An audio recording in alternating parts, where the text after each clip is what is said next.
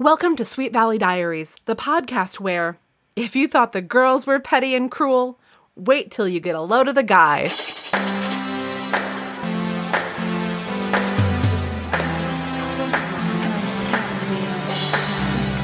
Book number 47 Troublemaker.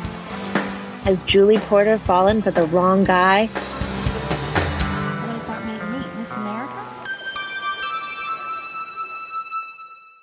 Hello, welcome to Sweet Valley Diaries, gladiators, and welcome to our guest, uh, Marissa Waselik Stewart. I didn't ask you again. Is that right? Did no, that's emphasis perfect. in the right place? You say it so much better Yes. than anyone else. like, Well, but la- in the last time you were on, started uh, hyphenating my name to, you know, make my husband feel like we're a family. Um, well, the last time you were on, I was the first time I had ever said your last name out loud ever. So I said it. I put the emphasis in the wrong place, and so I had to. I, it was a, it was a real mind blowing moment for me because I'm usually pretty good at that kind of thing, but You know, in this case, every time it's always funny like whenever you read something and and then someone says the word out loud and you're like i never knew that that was actually the word. It happens to me a lot because i don't have a lot of friends with a lot of good vocabulary and well, no, you're so you're so right. Though readers, I think, like avid readers, can be very prone to mispronouncing words because you you. It, I think that we see words a lot, and so it becomes a part of your vocabulary. But if you heard it in your head wrong. Then it's wrong. Do you have any of those out of curiosity from that you remember from like when you were growing up that you thought was I something else? I wish I had one off the top of my head. Uh, it happens to my husband a lot because he's an avid reader, and um, he'll say something, and he always reads things in context, and he'll say something um, I- I'll be like, "Actually, you mean that?" I know, like, mansplain to him that he's got the wrong word. Ooh, you're allowed to do that. um, the the well, the only one I can remember from growing up is the word voila. You know, like which as a kid, I mean, it's a, it's a French word. How are you supposed to know? But I definitely always thought it was essentially like viola because it's it's only one letter off. But Yeah, actually, vo- yeah, now that you say it, it's those foreign words like hors d'oeuvres. I, for the longest time, when I was a kid, whore's divorce, like. Whore's divorce. Yeah, those see those words come up in these Sweet Valley books too because they're so obsessed with with French. Yeah. And this book has a lot of uh, ballet terms, so unless you just know from taking ballet classes, which many young uh, kids in America, especially young girls, would, but they talk about relevés and arabesques and grand jetés. But it's not a ballet book. No. This book is about Julie Porter. So, well, Marissa, would you care to remind uh, the gladiators what you were here to talk about on your last episode? Well, last time I got to speak with you about these wonderful books, we were uh, reading, I forget the number that we were reading, but it was about, uh, uh, let me actually, I do have it. Uh, It's got to be 30 something, right? Yeah. Because it wasn't that long ago. I'm flipping through my Kindle for the last, uh, but I've downloaded so much manga since then, so it's going to be a lot of. Ooh, ooh, awesome. Um, well, perhaps some listeners would be more interested in hearing about that. I think it was number 36. It was last chance. 36. Does that sound right? last chance with um, where we uh, explored actually um, the feelings of Joanna Porter, Julie's older sister, um, who had recently come back to high school after you know trying to make it out on her own and feeling not a part of the high school community because you know she was coming back to school and it seemed like nobody even wanted her there and she was going through a lot of hurt um, but you know And she her mother had died. Their mother, mother had had- died. Yes, and their uh, and the she did eventually find some solace in being with her musically inclined family. Uh, we do see Joanna in the first chapter of of this book, Troublemakers, as she Yeah, it's just like a little reminder. Remember Joanna Porter? She's still good at computers. she's still doing that women in STEM thing. Um, so she she but this book focuses on her little sister, um, Julie, who is a musical prodigy, and um, and is actually helping Elizabeth uh, with her dreams of becoming apparently a recorder, a master of of the recorder. Sorry, I couldn't keep it. I couldn't keep my laugh in. I just, it's just so funny to me. I, I mean, I've been thinking about it a lot, just because the recorder is such a funny instrument. But they really class it up. Somehow Elizabeth has gone from Jessica's plastic recorder that she had in the last book to having a wooden recorder, apparently in this book. But I was thinking that the recorder, maybe they just thought it was a believable instrument that you could make a lot of progress on quickly more than something else. I'm not sure. But but yeah, they've done a pretty good job, I think, of planting Julie in the last several books as a musical prodigy, a musical character. And I kind of think that the whole purpose of this recorder subplot that which came up in the previous book was actually just a plant to get Elizabeth and Julie closer. Actually, I have a perfect passage to read about this because it tickled me a little bit um, because I felt like the book was being so transparent. Uh, let's see. It's right on page nine, like right at the beginning of the book. Uh, we're describing Julie here. All her life, she had been labeled the shy, sensitive type. It wasn't that she didn't like other kids, she just didn't feel comfortable hanging out in big groups. There were always one or two close friends in her life, preferably ones who shared her love of music, such as Elizabeth Wakefield, her newest friend. Actually, Elizabeth and Julie had known each other for years. They had been very good friends back in Sweet Valley Middle School. But they had started hanging out with different crowds when they reached high school, and it was only in the last few weeks that they had grown close again. Julie was finally starting to feel she could really talk to Elizabeth about whatever was on her mind. So that's a little bit of backstory that I feel like the book just made up. Even the actually is like actually they were friends before. I That's not the first time in this book that where where in we're in Julie's head and the writer says actually never mind. I do appreciate the nuggets that Ms. Pascal puts in all of all of these books. Like, because when she says, "Actually, they were friends in middle school," that makes me want to find the the Julie Porter book in Sweet Valley Twins that like where where she might have come up in middle school. Uh, it makes me want to like flip back, and every time, and there are times here where, um, you know, even later on in the book, uh, she starts talking about Bruce and how he's how he's changed since his last girlfriend and that sort of thing. Um, and it made me want to go back and actually listen to the podcast where uh, where Bruce and Regina finally go out. Oh yeah. Yeah, We skipped over the part of the podcast where we talk about the cover, but let, let's. I think this is actually such a natural natural segue that we'll just have to remember to come back. Help me remember to come back to the cover because uh, this is perfect. So well, at the beginning of the book, Julie and Elizabeth have been practicing the recorder duet together. They leave the practice room and they overhear like a noise in a locker and Bruce, Winston Egbert, and Ronnie Edwards, who are, are like hanging out together and like laughing about something, and they realize that they have stuffed a kid in a locker and the locker opens and the kid is this guy Josh Bowen who's a good friend of Julie's who is a he's not a little kid he's another junior he's as big as Bruce apparently and he is pledging the what is it Phi Delta Epsilon uh, yes, uh, they The- they refer to them as Phi Epsilons throughout the book. So I'm not.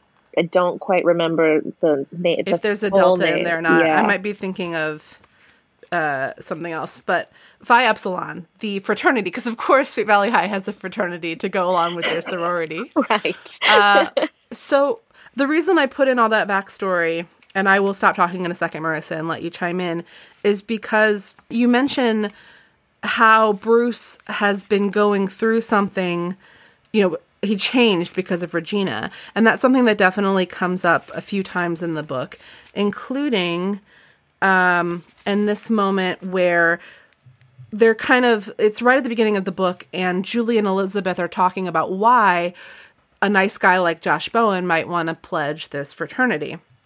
Elizabeth says that fraternity has really changed. I mean, it used to be that pledging was fun, not mean. Really? How do you know that? Well, my old boyfriend Todd Wilkins was a member. Elizabeth laughed and quickly added, But believe me, he never went around torturing people. I think that must have started happening when Bruce became one of the ringleaders. He certainly wasn't very nice to Josh just now. Julie shrugged her shoulders. Well, I don't know. I feel sort of bad for Bruce. You know, because of Regina and all. Julie didn't really know Bruce, but she had seen him at school with Regina, and it was easy to tell that they had been in love. And she knew he must have been devastated by Regina's sudden death, caused by a rare reaction to cocaine the one time she had tried it at a party. Julie looked at the ground. I know what it's like when someone you love dies, she added softly. Elizabeth nodded. He seemed so happy when he was going with her. It was as if his whole personality changed. She sighed. It's just so strange to see him acting like his old self again. We've got our Bruce back. The old the old Bruce. Well, see, like I found myself questioning whether or not he was really putting on a show because he felt like he had to be that old Bruce, you know. Actually, uh, I felt, and I know that I was disappointed as we move through the book that we do have that old Bruce back again. But there was a point, and I'm trying to find it now. Um, okay, so some can we skip over to? I'm on page 693. What chapter is this? Uh, oh, right, in the Kindle version. it's there's many There's more many pages more than in the paper version. Yeah, I get two paragraphs per. Yeah. page. Well, what you're getting at, I think, is that Josh, through the course of the book, this kid Josh Bowen, who is Julie Porter's friend and neighbor, and he's he was mentioned in the previous book in passing, but he's pretty new. He to I mean new to the books. I don't. He's not new to the school or anything. Um, he goes through a lot of stuff in the book that kind of it makes him question whether it's worth it. Like he really wants to be in this fraternity because his brother was in it, who's graduated now, and thought it was really important and special. But he there's a lot of stuff that the that he's put through in the pledge process that makes him consider whether it's really worth it. And the book has to kind of do some work to get him to to stick with it, to justify him sticking with it. So I think it's John Pfeiffer at some point Yes. who talks to him. Did you find the Yes, I did. yes. Do do you mind if I, I read this out loud here? Please. All Please do. So, uh, um, Josh has just been, um, again, just embarrassed by Bruce. Um, I do believe he was getting ready for the big Phi Epsilon party, and Right, which uh, is like the centerpiece of this book, this party. Everybody is talking about it. And it happens like halfway through. Like it's Yeah. In fact, at the very beginning of the book, Elizabeth has to reschedule her uh, practice times with Julie Porter because she's going to the party on Friday and, and she forgot that she was going to the big party on Friday with her new boyfriend. So from the very beginning, everyone's looking forward to the Phi Epsilon party. And here we are in the middle of the book where um, Josh, Julie's friend, and, and now just a, one of the one of the Elizabeth's crew um, is getting ready for this big Phi Epsilon party at Bruce's house. Bruce is making all of the pledges do random, embarrassing things that Josh really feels are very demeaning, and he storms out of the of the party. And uh, he's stopped by John Pfeiffer, who is also a brother, and you know hasn't been pushing people around. He just says, you know, it's it's just part of the pledge process and you'll get to do it don't even worry about it so josh runs out of uh runs out of the house and john pfeiffer calls out hey bowen wait josh pretended to ignore john but john came right up and leaned into the window listen josh he said don't let bruce get to you sometimes he gets a little crazy but he doesn't mean half the things he says he smiled just remember, we're not all like that. I don't know, John, Josh answered. What's it going to be like if I do join and Bruce and I have to hang out together? I'll let you in on a little secret. Bruce would kill me if he knew I was telling you this. John took a deep breath. Now I know Bruce pretty well. He doesn't really talk much. I mean, talk about what's going on inside him. But he said something the other day I couldn't forget. He said he'd let himself get too soft, too vulnerable when he was going out with Regina. Somehow he thinks if he'd been tougher, he wouldn't be hurting so much. But that's ridiculous, I know. You've got to understand that he's in bad shape, and when he sees you, well, I think you remind him of the nice guy he became around Regina.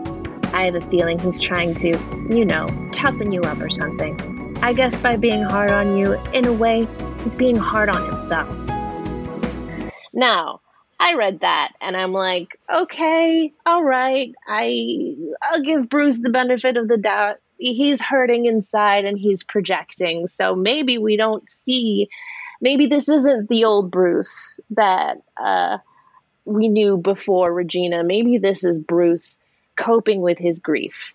Uh, so I actually took that journey with Josh and Julie with like, you know, can That's we great. Bruce? when when you I heard you reading it this time. I mean, I just read this book this morning, but when I heard you reading John's uh, excuses this time, it had very big like hashtag not all FIAPs energy. Like, like no, it'll it'll be fine. And and there is. I mean, we could have a whole conversation about this, and maybe we should. But uh, there, it's it's amazing to like think about what people are going through and to you know it's good to humanize him but it's also like such a big excuse because i mean over the course of this book bruce is the ringleader of all of these different hazing things and i mean let's talk about what they are there you know there's the locker thing at the beginning that's nothing Yeah. uh, we quickly thereafter are at casey's with uh, Julie. Josh, and Elizabeth are together. Yeah. Yeah. And they've all just, so Julie, Josh, and Elizabeth are all finishing their ice cream. And suddenly Josh sees these guys coming in. And I think John Pfeiffer might even be one of those guys. I'm not sure. But a crew of guys comes in and they all order ice creams. And like a ton of ice cream, and then they tell Josh that he has to eat all of it. He has to eat all of the ice cream that they ordered, and and then you know, Josh tries. Yeah, he tries until he has to run away and, and barf. And that ends up being a really important plot moment of the book because after he throws up and Julie is like walking around in the parking lot or something with him, helping him sort of like turn less pale. They're talking about how terrible Bruce is and how unforgivable it is. And then Bruce comes out and he apologizes and he's all charming. And suddenly Julie, who is kind of like, oh, this Bruce guy, like he he is a sensitive soul after all. She's had this inkling that he's not so bad after all. And that's when Bruce go, ever like Elizabeth. Do you remember the order of things here? Elizabeth sees that Julie and you know Elizabeth doesn't want Julie to to be interested in Bruce. Yeah. So she sees that Julie and Bruce are kind of like, or that Bruce is sort of flirting with Julie and tries to leave. Yeah. Yeah. Um, okay. I remember at this point, Elizabeth was like, well, I mean, the entire time, Elizabeth talks to Jessica about what an asshole Bruce is and how Julie shouldn't actually be giving him any sort of time of day. Uh, and and Julie at this point can't wait for you know Elizabeth and Josh to leave so that she could have alone time with Bruce um, because like like she says like oh this is her big chance to make some Yeah. leeway and she and she gets it. You know, Elizabeth leaves and Josh leaves and Julie gets invited to the Phi Epsilon party by Bruce. yeah uh, Eli- Elizabeth reluctantly leaves I remember her giving her eyes like Yeah. are you sure but at the same time you know everyone's treating Julie like she like she doesn't know better like, right. like just because she's willing to give him the time of day she must Yeah. be just And, crazy and Julie, that's such a good point. It's important to note that because Julie's getting pissed about it. You know, she she gradually gets more and more angry as people are warning her against Bruce. Like, don't you think I can judge character on my own? Don't you think I can trust myself? I'm not deluding myself about Bruce. Even if we don't date anymore after this party, at least the party will be something to remember because she's not a very social person. Um, here's something that I thought was funny this is Elizabeth and Julie talking about Bruce when Elizabeth first thinks that maybe Julie might be interested in Bruce. Um, Julie's, Julie says, first of all, which I thought was cute, he's a hunk. but okay, Can we bring so back Elizabeth- hunk? Can hunk be Yeah. can hunk be a Sweet Valley Yeah. hunk? Can that be like a hashtag? Yeah, maybe maybe instead of like the part of the podcast where we talk about boys, it can be like hunk talk. Oh, I love that. But we'll still have to have the theme song.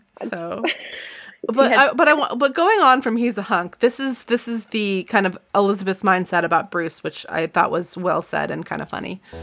Elizabeth wanted to laugh with Julie, but she felt a little tense about the whole situation. Along with Julie's shyness, there was something very naive about her. That was one of her most refreshing and lovable qualities, but it made Elizabeth a little afraid for Julie.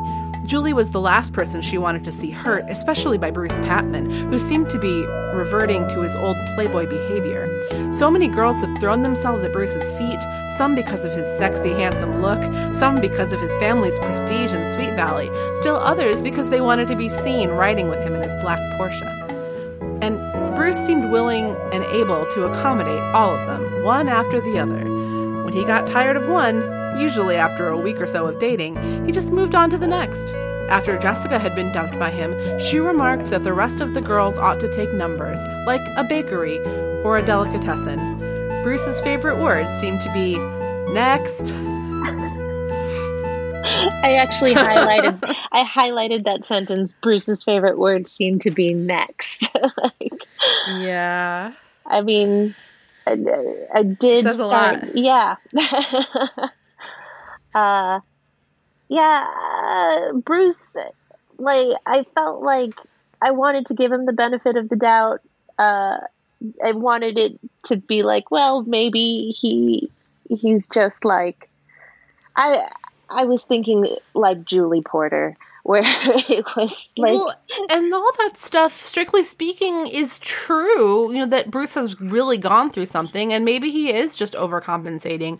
Every all of that stuff that Jessica is talking about and that Elizabeth is thinking about, that is all old Bruce stuff. Jessica and Bruce's relationship is from book three of the Yeah. series. You Yeah. know, we're on forty-seven now, so.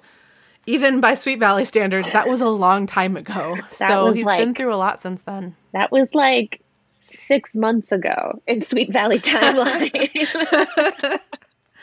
Uh, I was thinking about it. Like, if each book lasted, well, there are different ways to think about it. But one one way that I think is kind of fun to think about the passage of time is the way that it would have seemed to readers of the books at the time, because these books came out once a month.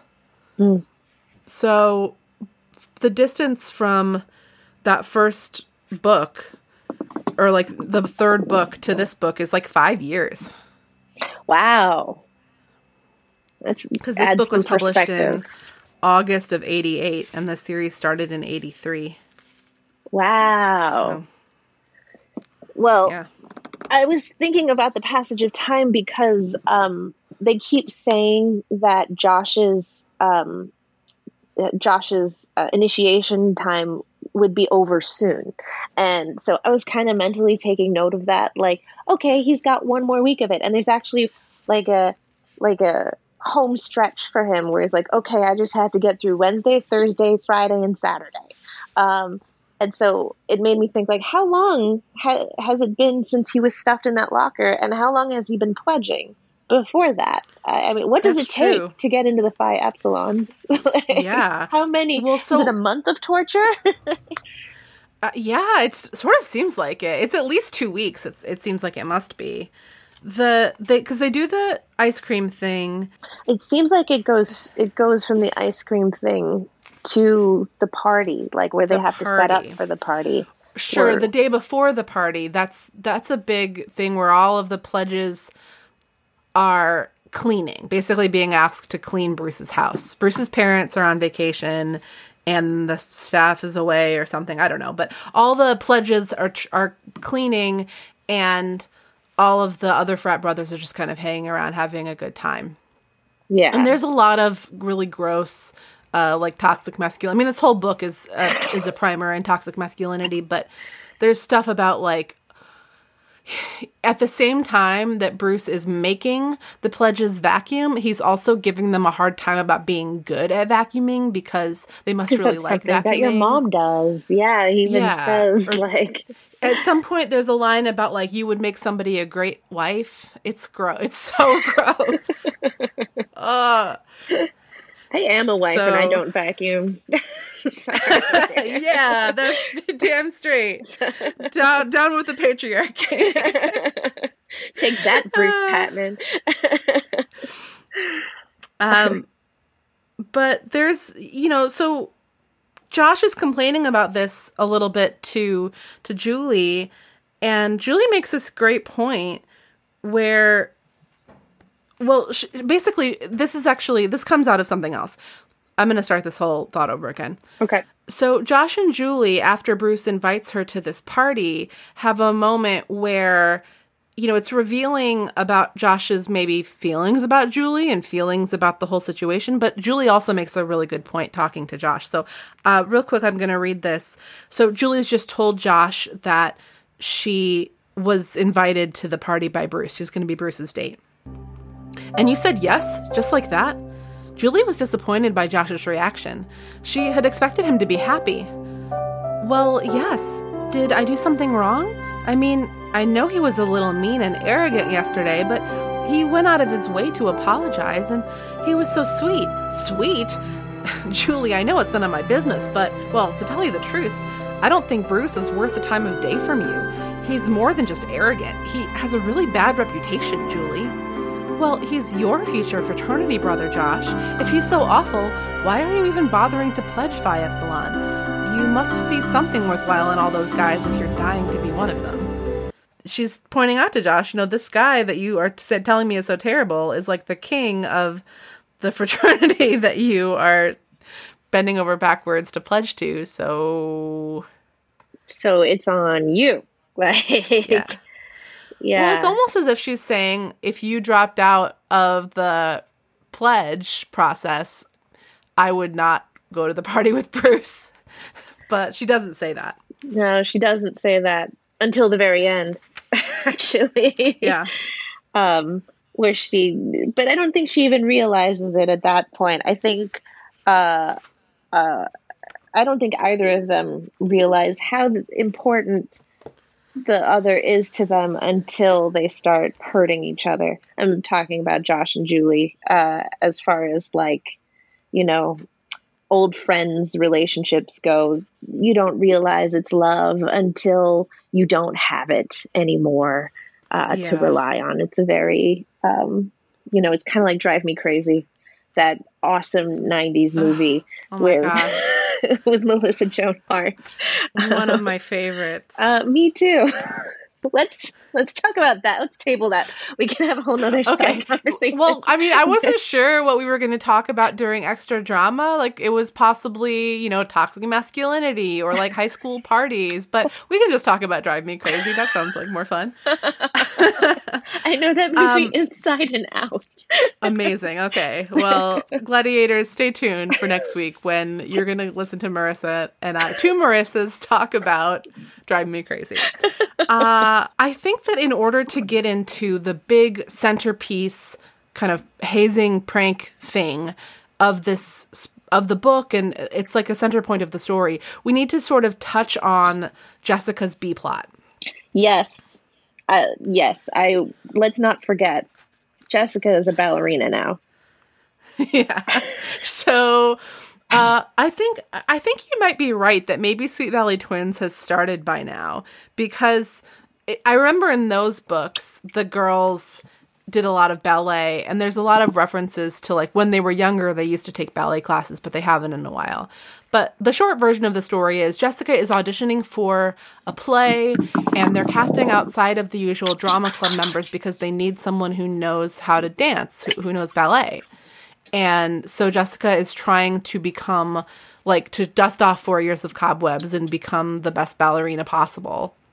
And she really wants to to kill this audition. And so that's I'm fast forwarding through all of that to say that Jessica and Lila have this scene in some kind of ballet shop. Well, they had those in the in the eighties. They did have those where it's like you like dance. Here's everything that you ever needed for dance. I know because I was also an eighties ballerina. Um, Well, we know leotards and leg warmers are really popular in the 80s. yes, that's true. You didn't have to be a dancer to sport those. Uh, just needed to want to look like Molly Ringwald. So um, I do, but I, I I don't remember there being those uh, any sort of like fancy dressing rooms. But uh, Lila and Jessica uh, are actually Lila's judging Jessica's dancer looks because you know that has everything to do with casting in a high school play. Yeah, she needs to uh, look her best Yes. and show off her body. Lila has the greatest line in here actually. I didn't even mark this, but since I found this this page, she says, "You'll either walk away with that part or they'll lock you up for indecent exposure."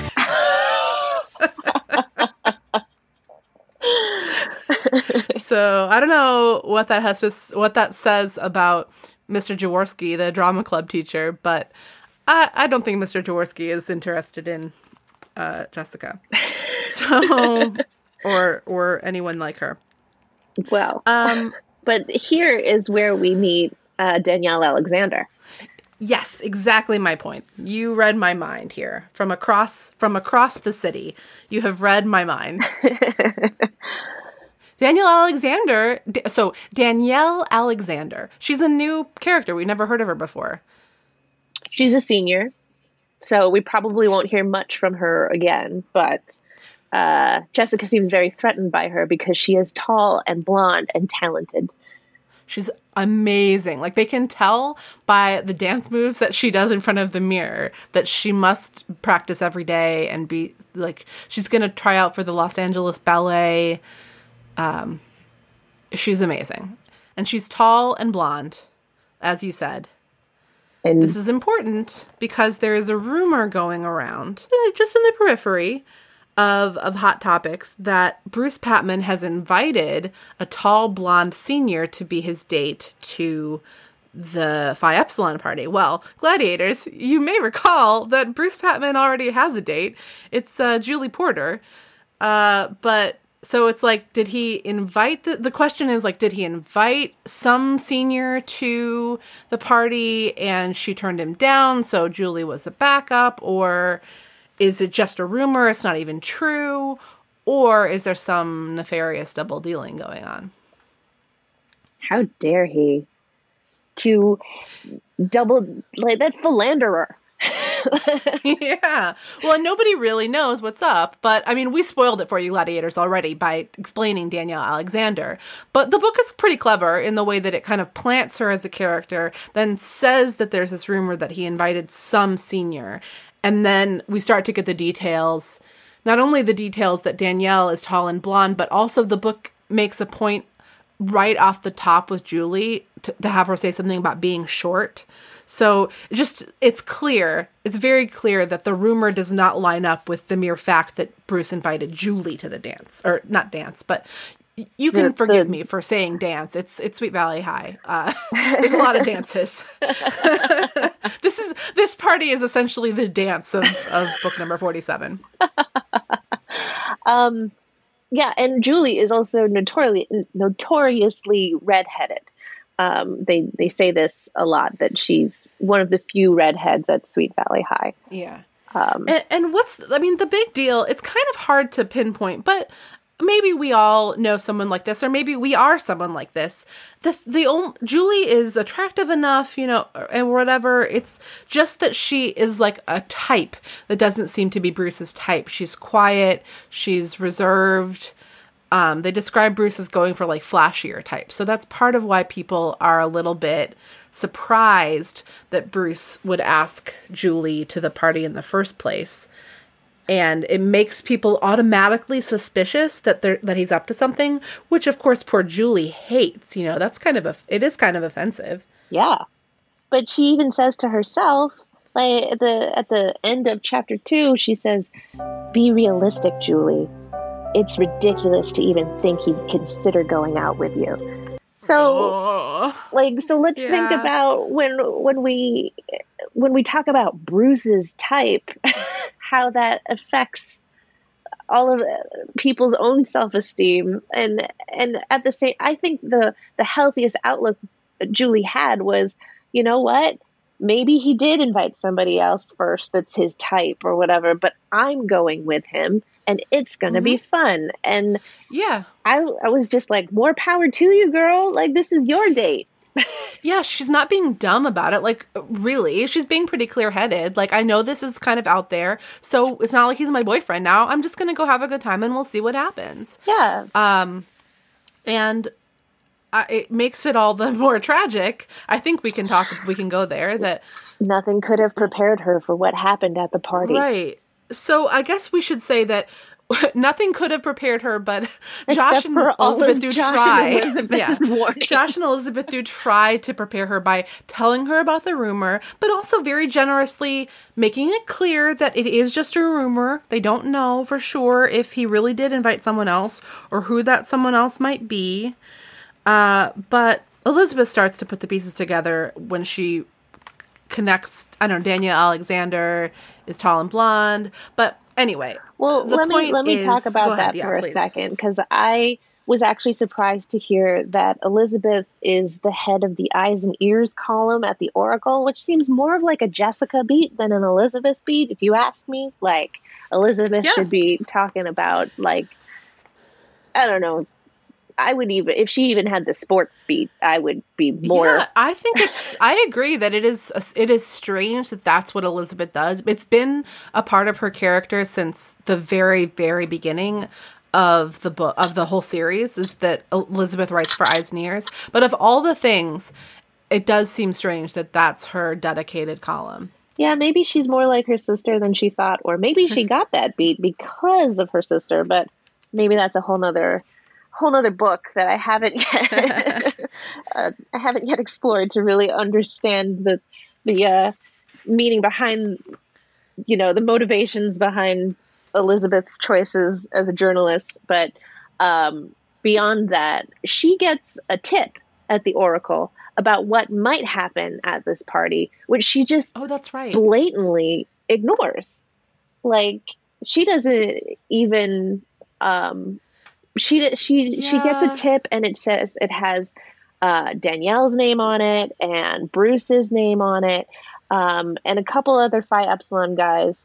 Uh I think Josh's name is on it. Let me see if I can try and find that. But like that doesn't ring enough bells for her to actually read the whole tip and actually Well, prepare for what I might know I- happen. I can hear myself being such a shameless Elizabeth apologist right now, but what she tells herself is this is after Julie has already basically scolded her and Josh for trying to warn her about the date. And so Elizabeth is like, Jessica told me it was none of my business. Julie has told me it's none of my business. Julie can make her own decisions. She's a big girl. I guess what'll be will be because I still, it's still just a rumor. So it's it's not Yeah, that's would- true. There well, is yeah, even like a, a part, even before that, you know, the, the second time they're warning Julie about Bruce Patman, where uh, Elizabeth and Josh decide to go over to her house and tell her face to face that there's Yeah. a rumor that this Danielle person might actually be Bruce's date to the party. Um, and uh, and they make Julie cry just by telling her like, "Hey, we heard a rumor." So I, I can see what you're saying here. I'll accept this apology for Elizabeth because, like, why would you want to make Julie cry again? well, it's definitely the wrong decision, but she makes it for like respectable reasons. That's as much as I can say about it. Is that what she's trying to do is something that Elizabeth does so rarely and really always at the worst possible times. She is trying to keep her nose out of other people's business. yeah, So again, I will repeat myself. Elizabeth doesn't do a good job of that most of the time, but when she chooses not to meddle, usually it's at times that she should be meddling. So yeah, really, like if Elizabeth could step outside of her own life and read these books, I feel like the lesson that she would take away is that she should always be meddling. Like she is the sol- the problem solver, connective tissue of of so many of these stories Well- accidentally half the time. Most of the people that she meddles with are kind of thankful for it. Yeah, exactly. You know, no one Exactly, and ever when she chooses not to for her talk. meddling. Only Jessica. She, yeah. She doesn't meddle enough in her own life, weirdly enough. like she when it comes to like Elizabeth stories and it's something about a romance or something about a friend or something about Jessica, she's more likely to keep her feelings to herself rather than to voice them, which is I'm realizing as I say it out loud all the just one more reason that I relate to Elizabeth. Um well, let's talk about the party. Let's talk about the party. This is getting too real. I mean, just one last thing though. Like when Elizabeth meddles with Julie's perception of Bruce, I had to label her as the troublemaker in the book during those times.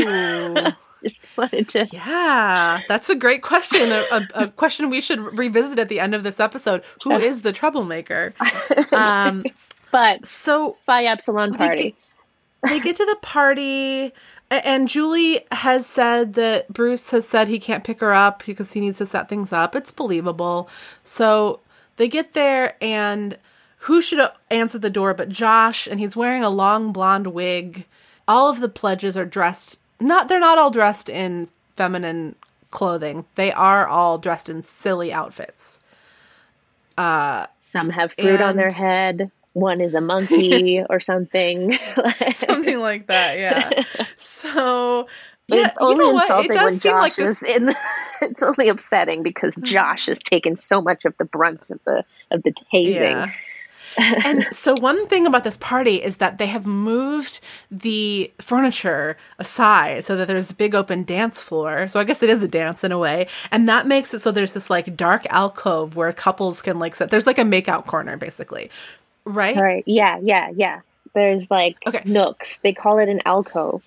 An alcove, a dark alcove, yes. So there's a dark alcove, and that's clocked. And Julie goes up to Bruce and kind of flirts with him a little bit, and Bruce gives her a tour. And so I just wanted to read a little bit of that.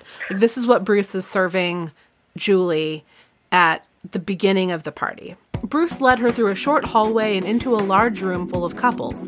Some were gathered around a pool table, others were playing pinball, and still others were concentrating on video games on a 26 inch display terminal. Fantastic, Julie said. Yeah, Bruce said smugly. Nobody ever gets bored around here. Julie didn't know what to say next. Uh, do you want to play some pinball? Bruce chuckled. No, I have other things in mind for tonight.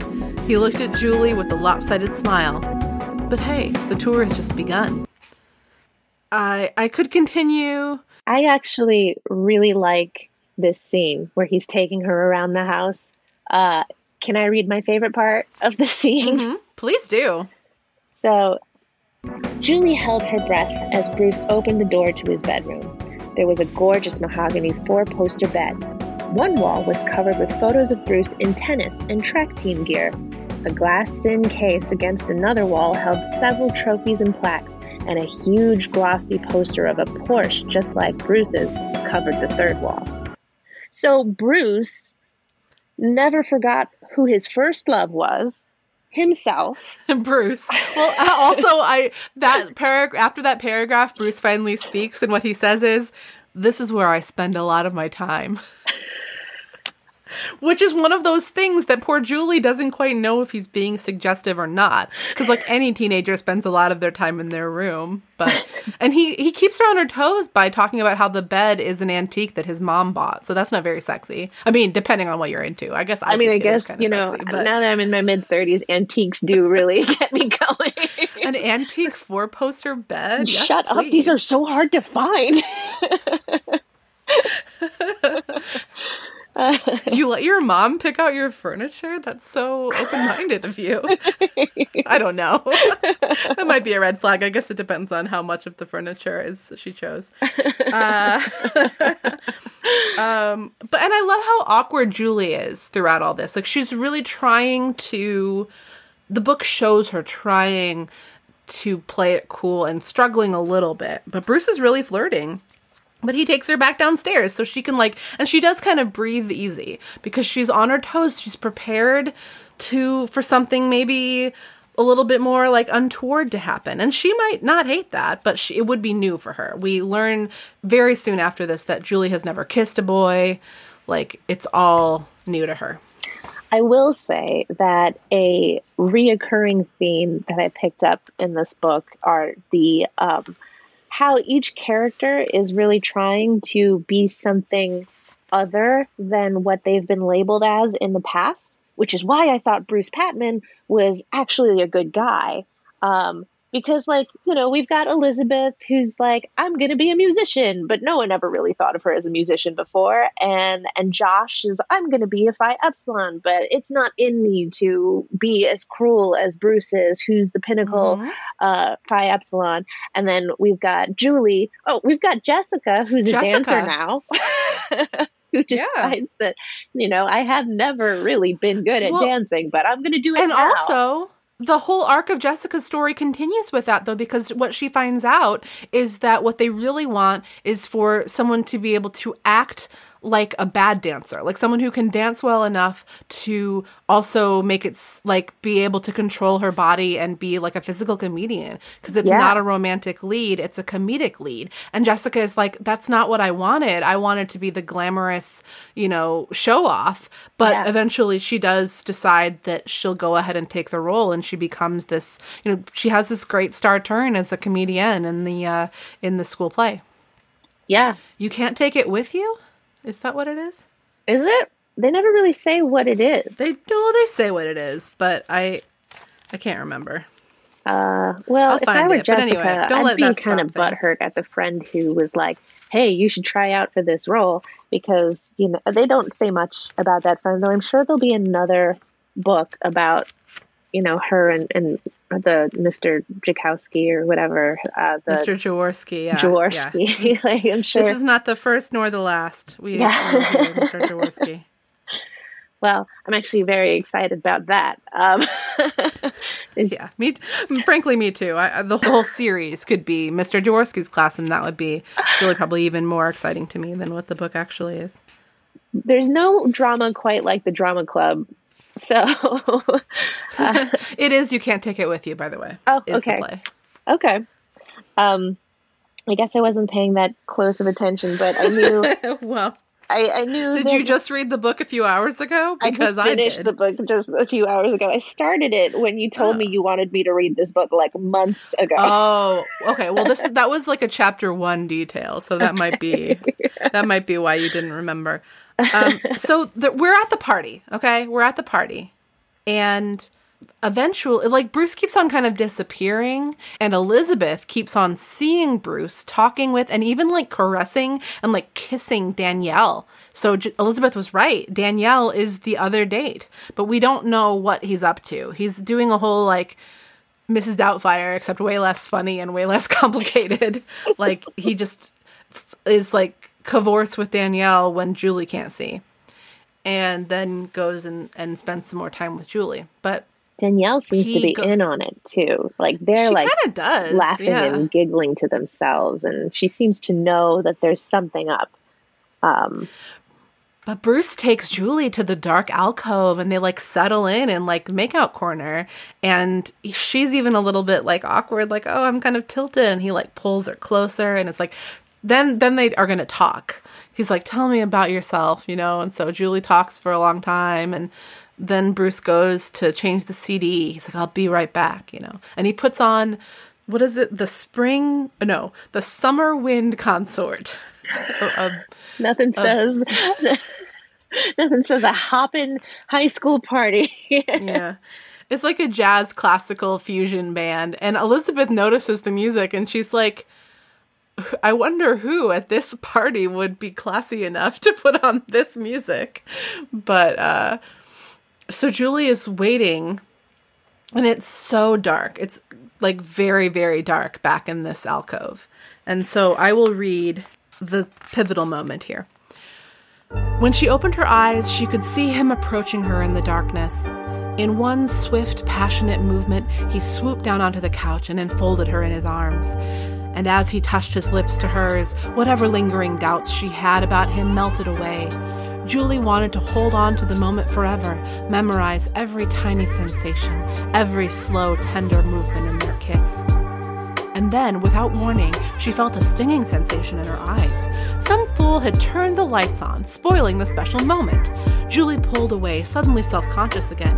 She opened her eyes, shielding them with her hand. What she saw made her body rigid with shock. She was staring right at Josh. Together, they sprang off the couch. Josh, she managed to cry out, what are you doing here? Julie, he answered. I. Who? This is. Julie was completely flabbergasted and she couldn't stop her next words from babbling out. You're supposed to be Bruce! I mean, Bruce was. What did you do? How dare you? Josh waved his arms defensively. I thought you were.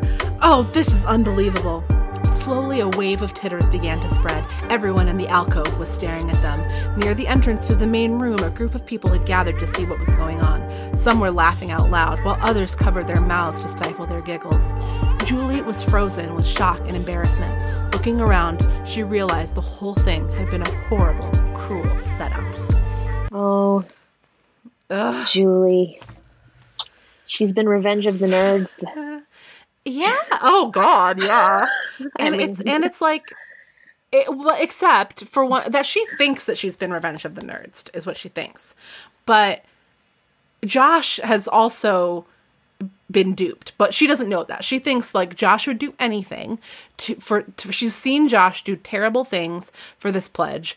He must have known all along he was in on this cruel prank and he knew that he I was he knew how I felt about Bruce and he he knew he knew. But Josh actually didn't know and we find out in the next chapter that it, Josh was had been told that there was some kind of like best kisser competition or something.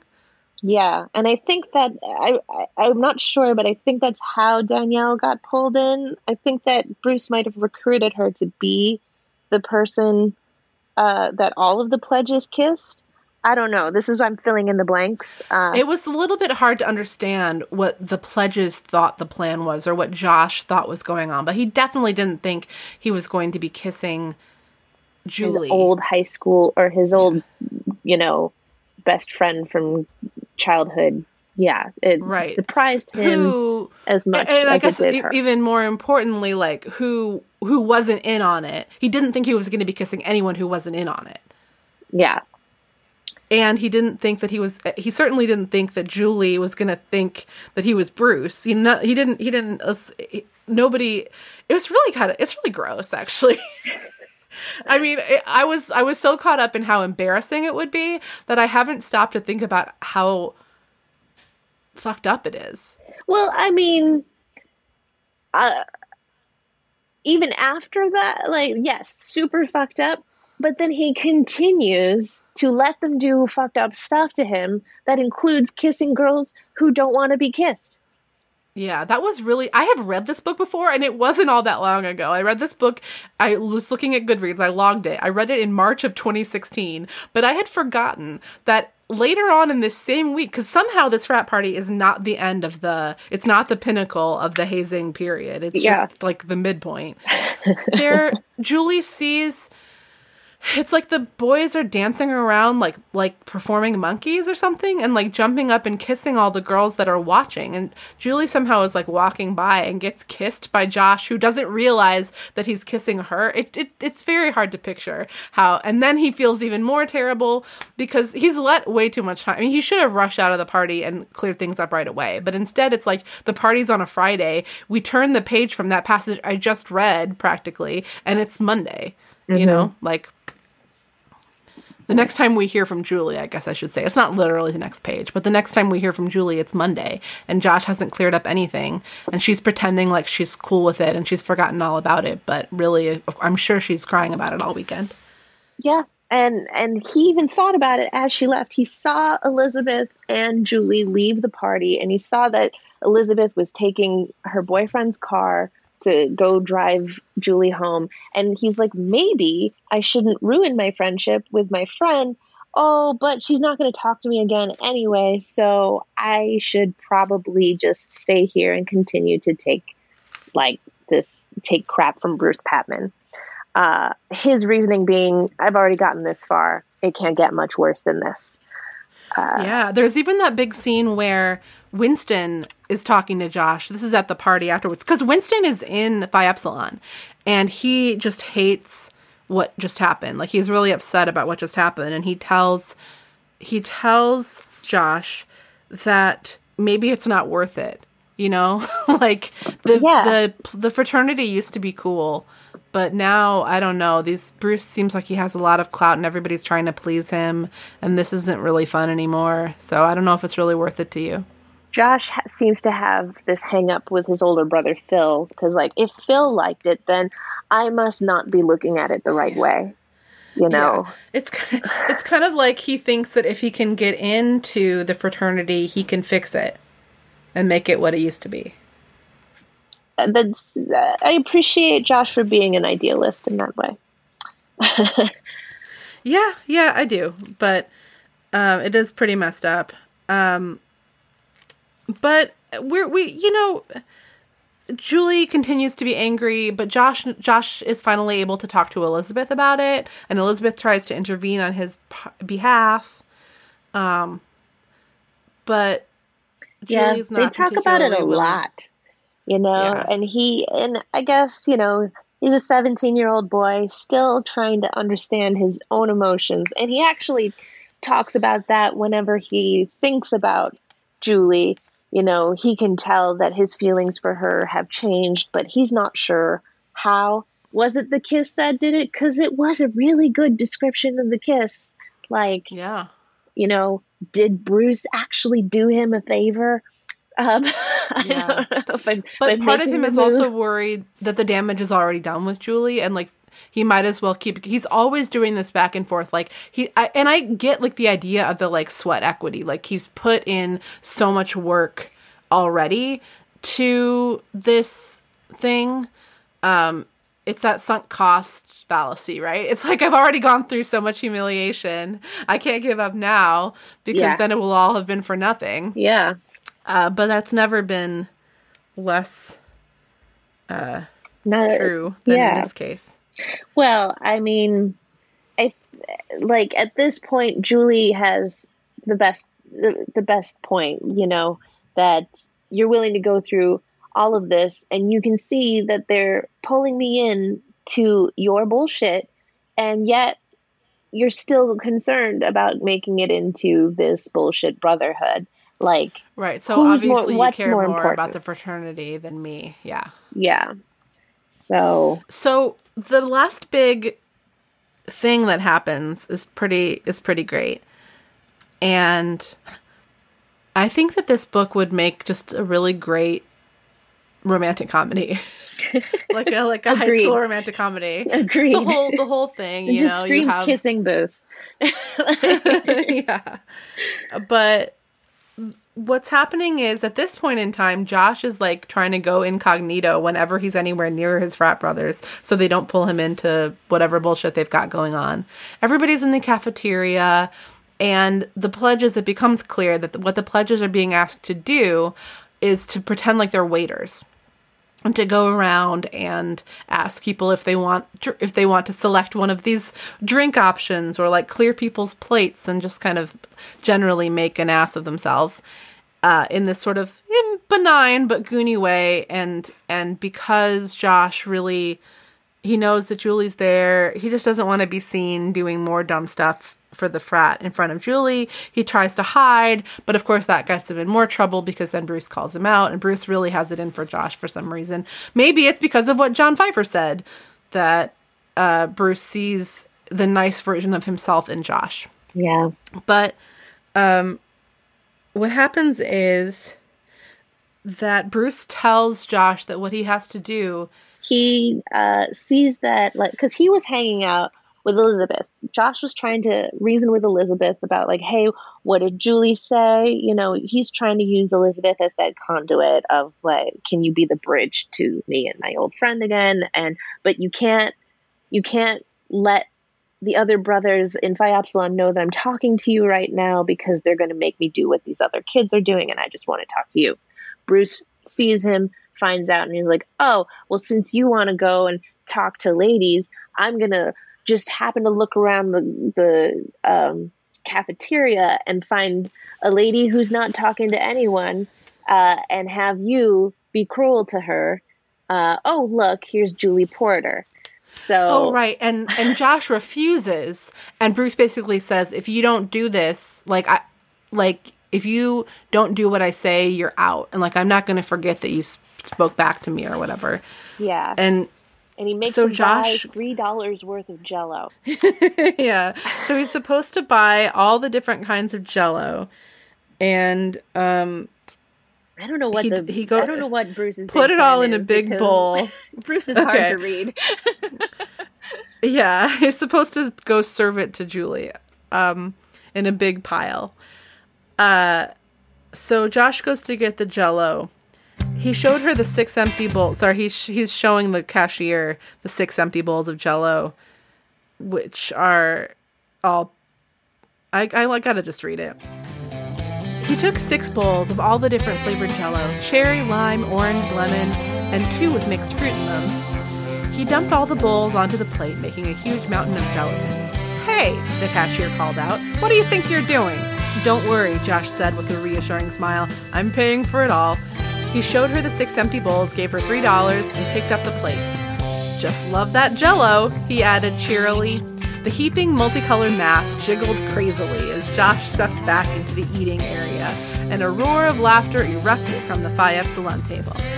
Then, curious about the sudden noise, other people in the cafeteria turned to look at Josh. Before long, just about everyone there was staring at him. Jessica, Lila, Elizabeth, and Julie.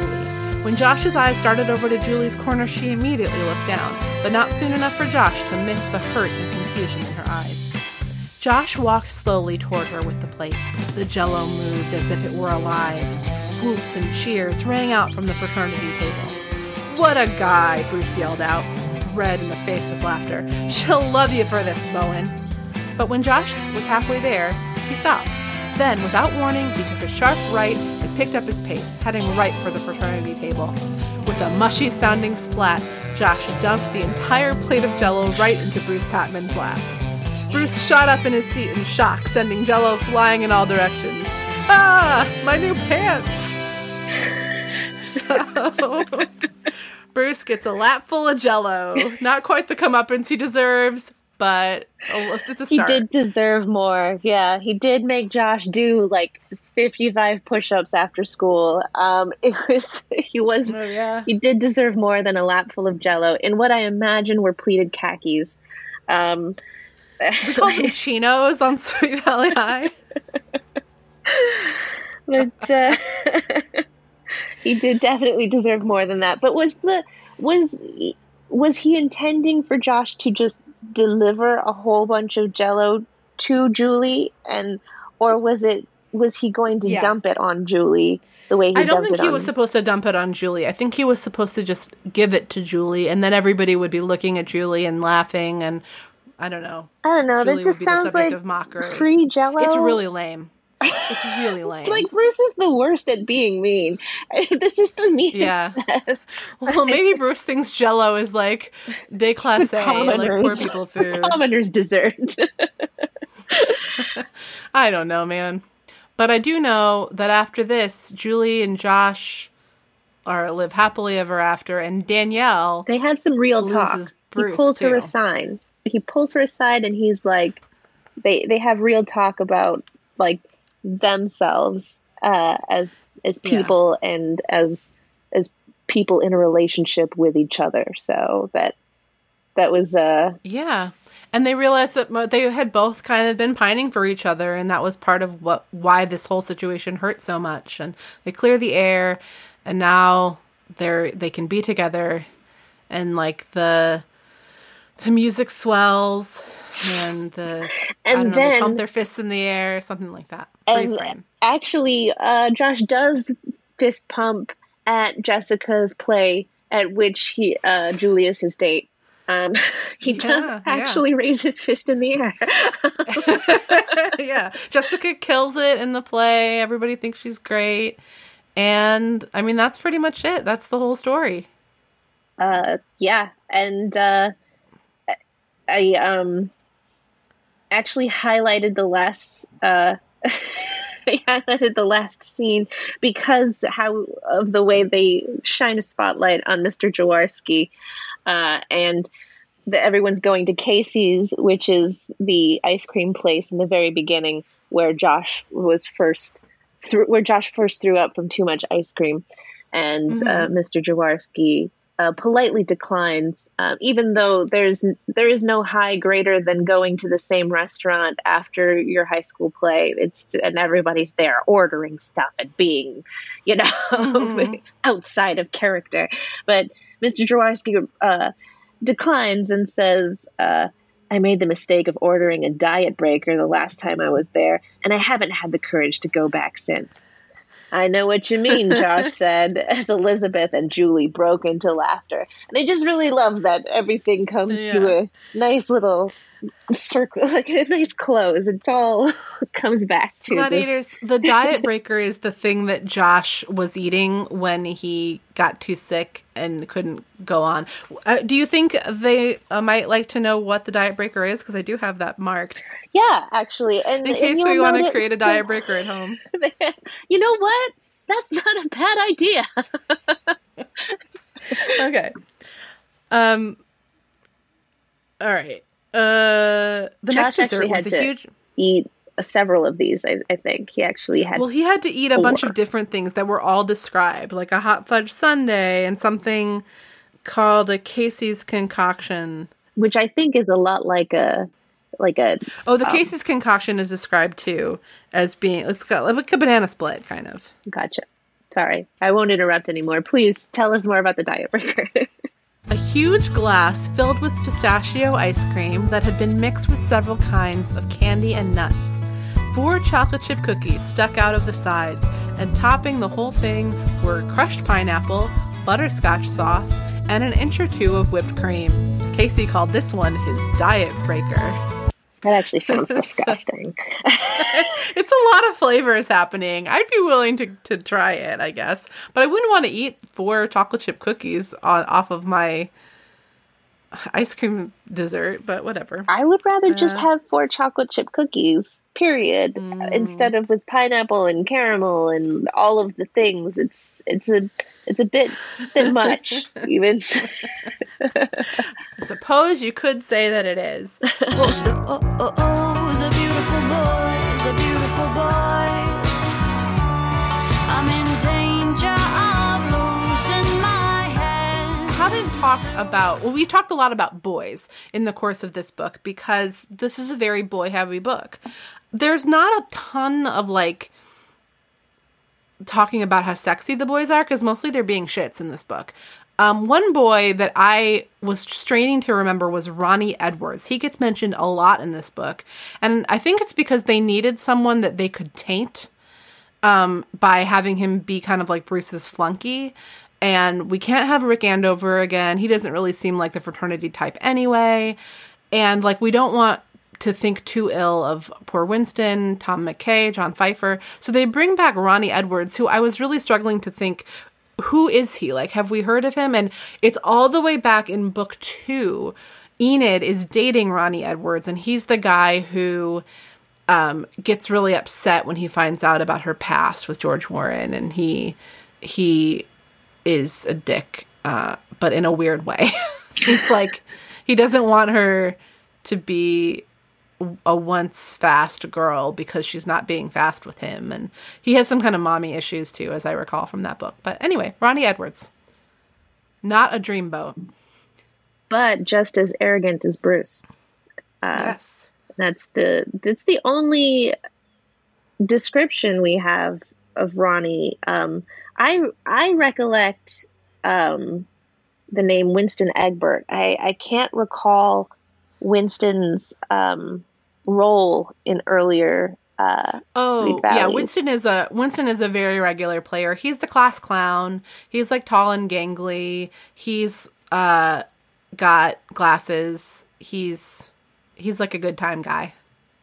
well, and he is also a Phi Epsilon brother, uh, and you'd think Yeah. that he would be better at you know creating the goofy things that the the boys had to do, but being a class clown and whatever. I rem- I think that Winston was in the Sweet Valley TV show, and he was portrayed as more nerdy, Surely. I guess. As like Oh no, he's definitely a nerd. I mean, r- this book in isolation, Winston doesn't come off as a nerd, but he he. I mean, I don't know. It's hard to just classify him as a nerd because he's he's popular in a way, but he's like he's studious. He's a goofball, but he's like nerdy looking. Okay.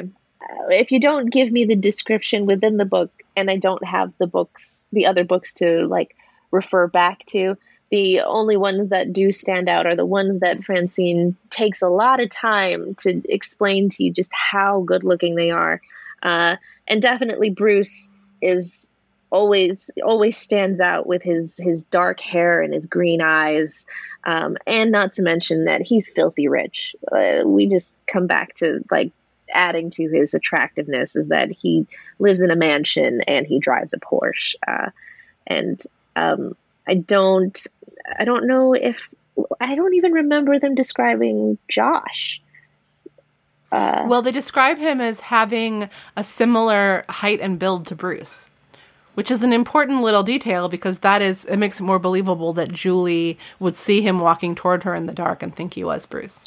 Oh, and that would make sense as to why Bruce is sort of projecting. Seeing him, yeah, mm-hmm. Yeah. Okay. Well, we All didn't actually. We didn't actually talk about the cover of the of the yeah. It's the perfect time to talk about the cover. where you can actually see all three of these characters. A little short girl with red hair looking up at a cocky-looking fellow, and then a, another fellow standing behind her looking angrily at that same cocky fellow. Gladiators, maybe we should move the cover descriptions to the end of the episode so that we already have the context of the characters and their relationship by the time. Uh, I don't know. Some of the it. it's my fault for just skipping over that part because I feel like it gives. I mean, especially when I was a kid, looking through all of these books, and I would judge the book by its cover. Like, do I want to to understand this relationship between this redhead gazing longingly up at Bruce Patman and and this angry uh, angry fellow also staring at Bruce Patman with a with a cocky little cocky his eyebrow Yeah. up and a little sideways smile there. I mean, of these two guys, I think the one in the back in this gorgeous teal v neck sweater over a dark, like hunter green button up uh, is much more attractive looking than this guy in the front. So clearly that's supposed to be Josh. He looks a lot like Chris O'Donnell, I think. He does. Gladiators, if that helps you picture him. But the thing that is most notable about this cover is that what it says underneath the picture is has Julie Porter fallen for the wrong guy? And I want to say like has James Mathewuse drawn the wrong guy because this guy is not Bruce Patman. We know what Bruce Patman looks like from other book covers and this is not his face. Yeah. He kind of looks That like a hardy boy. He looks like a Hardy boy. Bruce Patman looks like a Ken doll. He looks like a Ken doll from like one of those surfer beach Ken. That's that's Bruce Patman, but with dark hair. But like it's like just a I'll put a picture a comparison on my Instagram, everybody at Sweet Valley Diaries on Instagram. But this is not Bruce Patman. This is, I mean, maybe this is what grief has done to Bruce Patman, but he looks he's physically changed due to his grief. He's got amazing eyebrows, though. This guy has real evil, evil guy eyebrows. He's he's wearing that smug look like he created it. I, I will and you know, say. we talk a lot. We we complain a lot on this podcast about how the cover models look like they're um, old adults, but these kids at least resemble teenagers, especially Julie, who looks like a tiny baby next to these these guys. She looks like a little a little kid. Like she looks maybe like 12 as opposed to being looking 16. Yeah. She's giving me some major Molly Ringwald vibes with that hairdo. Um, Yeah, there we go. So we got Chris, we got Molly, and then some other guy who's not Bruce Patman. I'm sure we'll. We've got Chris Molly and a random Hardy boy. exactly. uh, Marissa, do you feel, having now read this second Porter Girls book, that you are a Jessica or an Elizabeth? I Or still, someone else? I still feel very Jessica. Um, Mm-hmm. I uh, I wouldn't have had the same struggle with a comedic character as she did, uh, as long as I was the center of attention. And uh, I feel like Elizabeth helped remind her of that fact that, like, hey, even though you're not a good dancer or and you're not a romantic lead and you're not a good reader apparently uh right, because she keeps on, she has every opportunity to read the play and know if she had read it, she would know for herself what the part was like. Uh, but she doesn't. She's too busy practicing getting to be a good dancer. but true to uh, Jessica form and as called by her sister Elizabeth in the first uh, in the first chapter. You know, wouldn't it be so Jessica if she didn't read the play and still got the part? And that is exactly what happened. it is. It is. Uh, so I enjoy Jessica for being Jessica, and I still sort of align in that in that space as that you know randomly seeing some other girl in a dressing room and thinking that she's some kind of competition just because she you know is good at something and uh, is also beautiful i i can i can relate to that sudden sense of uh, hey, this is a competition now, and hey, I have to shine my best, even in the dressing room, you know. so um, I think that high school Marissa is very much a Jessica, and uh, I still feel, I still feel aligned with her. I think that's nice. See that it's like a personality test, you know, you like things about your life might change, but your core Your- assessment remains the same throughout your life. Uh, well, this episode is running a little bit long, but we did promise the gladiators that we were going to revisit the question of who is the troublemaker? Who's the troublemaker? really, you know, I, I mean, ultimately, it's Bruce, you know, because because of the way that he just relentlessly Yeah. um, hazes his his soon to be brothers, um, and and feels like he has the right to. Uh, but at the same time, we we could argue that there, are, like you know, Elizabeth with her meddling can be made Josh. a troublemaker, and Josh with his uh, unwillingness to stand up for himself and create chaos. Uh, and really every boy i mean if we had wanted to and hadn't been so excited about talking into the plot we probably could have spent a lot of time in this episode just talking about like how disgusting it was to watch these boys put themselves through this dumb macho bullshit for no reason and uh, at other people's expense and at each other's expense. It was ridiculous and it just makes you shake your head like why? Why? Like why why yeah, why does this happen? Why do fraternities have hazing? Why do you want to be a part of a club that makes you torture yourself to join? Oh, well, Josh asks those I questions all throughout the book, and I his only answer is, "Well, Phil liked it. My big brother liked it, and it can't be all that bad then because Phil is a god to me."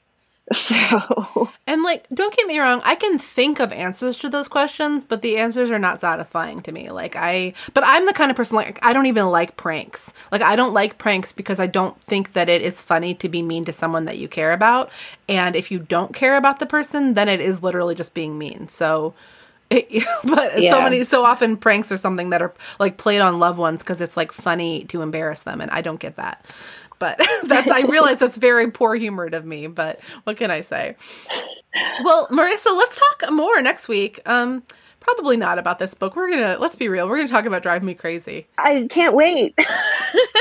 Okay. Thank you so much for being my guest again on Sweet Valley Diaries. It was wonderful to have you. Truly my pleasure. And I don't know when the porters come up again, but we might have to broaden your scope. We'll see. I'll have to look at the upcoming books so that I can have you back before before too long. There are no other porter siblings, so I'll take another one of these Amy Sutton book if we if we Oh my uh, we've lost uh touch with Amy Sutton. We did we did see her a little bit in this book. Oof. We are going to get a lot of Amy Sutton next week, which actually reminds me would you mind teasing the gladiators for uh, the next book, book number 48, by reading the last sentence Yes. in the book? Yes. The bold italicized sentence? Let me get over there. Well, while Marissa is finding that, allow me to thank you so much for listening to the podcast. Um, you can follow Sweet Valley Diaries on Instagram at Sweet Valley Diaries or on Twitter at Sweet Valley, where I am trying to tweet more often. And that's fun, and it'll be more fun if people like participate. Um, thank you to everyone for the kind words that um, you have sent me recently about like helping you get through quarantine and stuff. You know, this is a podcast I just do like for fun. I, I don't get paid to do it. I haven't yet devised a plan to ask to be paid to do it. And so the payment that I get right now is like knowing that people are enjoying listening to it. So tell a friend if you think they'd like it. Uh, what do you say, Marissa? Are you ready to tease? Yes. Find out what the excitement is all about in Sweet Valley High number 48, Slam Book Fever. Oh my gosh, slam book fever, y'all.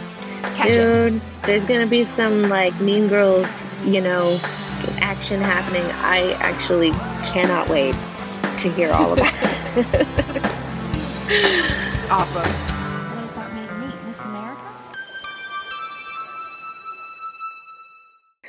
Bye, gladiators. Thanks for having me.